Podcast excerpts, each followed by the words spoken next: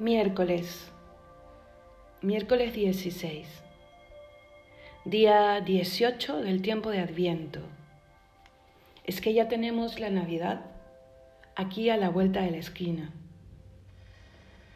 Vamos a empezar nuestra oración después de haber tenido el día de ayer ese, ese bonito momento a lo largo del día de poder analizar, recordar, valorar las bendiciones con las que Dios nos haya permitido llegar a nuestro presente, las bendiciones del pasado, que le dan sentido de alguna manera a nuestro hoy. Vamos a entrar en oración diciéndole al Señor que queremos un hoy lleno de sentido, un presente lleno de Él, porque sólo así podemos esperar un mañana mejor.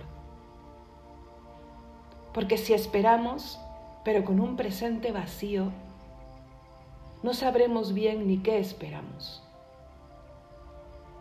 Por eso es que este adviento cruza todo el tiempo. Nos hace mirar la venida de Jesús en la historia en el pasado, cuando nace en Belén, y nos hace añorar su segunda venida, cuando se cumpla la justicia, pero con la alegría de una venida permanente. Porque ahora mismo, en el mismo instante en que hagamos la señal de la cruz, Dios viene, Dios está aquí, se ha hecho posible en su encarnación el que podamos hablarle de corazón a corazón, que podamos llamarle por su nombre y que podamos confiar en que Él está, porque lo hemos oído de sus propios labios. Yo estaré contigo todos los días hasta el fin del mundo. Y hemos querido que la frase de esta semana sea, yo estoy contigo, yo estoy contigo, que cruza la Sagrada Escritura la recordábamos en Isaías. Yo estoy contigo, estoy en un presente. Vamos a empezar entonces en el nombre del Padre, del Hijo y del Espíritu Santo. Amén. Pidiéndote Jesús que tomes en tus manos y en tu corazón las preocupaciones de nuestro día, todo aquello que nos distrae, porque nos acongoja y todo aquello que nos tienta también. Queremos dejarlo ahí, a la puerta de nuestro diálogo contigo, para entrar en el silencio y para poder oírte. Habla, Señor, que tu siervo escucha. Vamos a entrar en presencia de Dios leyendo uno de los himnos tan bonitos que la Iglesia nos propone para el tiempo de Adviento. Hoy de manera especial el himno primero del oficio de lectura. Vamos a escucharlo con todo el corazón. Yo siempre les digo, si te ayuda a cerrar los ojos, hazlo sin miedo.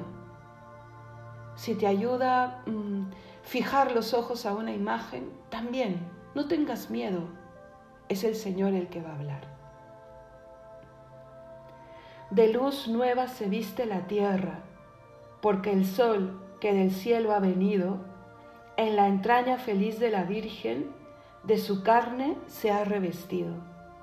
El amor hizo nuevas las cosas, el Espíritu ha descendido, y la sombra del que todo puede, en la Virgen su luz ha encendido. Ya la tierra reclama su fruto y de bodas se anuncia alegría. El Señor, que en los cielos habita, se hizo carne en la Virgen María. Gloria a Dios, el Señor poderoso, y a su Hijo y Espíritu Santo, que amoroso nos ha bendecido y a su reino nos ha destinado. Amén. Con esta certeza de luz nueva, que viste la tierra, vamos a hablar con Dios.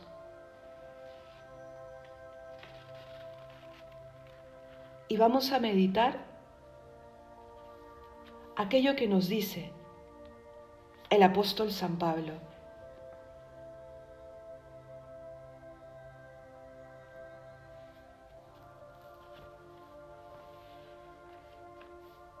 Vísperas del miércoles de la tercera semana.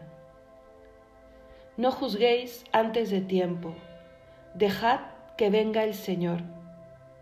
Él sacará a la luz lo que está oculto en las tinieblas y pondrá al descubierto las intenciones del corazón. Entonces vendrá a cada uno su alabanza de parte de Dios.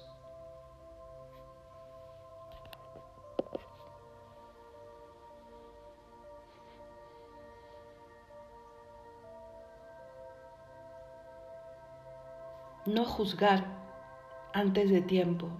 Qué difícil es, Señor. Nuestra capacidad de razonar, de pensar, nos lleva muchas veces a juzgar o lo que es peor, a prejuzgar. Señor, ayúdame a dejar toda justicia en tus manos, porque tú eres juez, Señor. Tú eres juez y en este momento tu sede, tu trono, desde donde juzgas, es la cruz. Desde donde nos dices a todos, aquí estoy, aquí estoy. Ven a mí, no tengas miedo. Que yo aprenda, Señor, como tú, a trascender y a saber que sí, que existe la justicia que el anhelo, que quiero un mundo justo, pero que estamos llamados a comprender y a poner en práctica que por encima de la justicia siempre estará la caridad. En mis relaciones personales más íntimas, ahí en casa, o con los que más necesitan de mí, que quiera amar antes que juzgar, que quiera comprender antes que juzgar, que quiera llevar alegría antes que llevar el azote de la justicia. Porque tú vendrás y tú pondrás al descubierto todas las intenciones de todos los corazones, porque todo se sabrá, porque todo se descubrirá, porque no quedará nada sin que se muestre y sin que se lleve al descubierto. Pero no me toca a mí. Eres tú el dueño de la verdad. Eres tú la verdad. Y yo quiero ser tuyo. Y yo quiero ser para ti. Y yo vengo aquí a pedirte perdón por mis actos. Y yo quiero que los demás también aprendan a acercarse a ti, al Dios misericordioso, y a pedir perdón por sus actos. Que eso sea lo que me mueva siempre. La ocasión o la oportunidad de que más personas se acerquen a ti. Que eso sea lo que anteceda mi acción, no el prejuicio, sino la voluntad de acercar más almas a ti, Señor.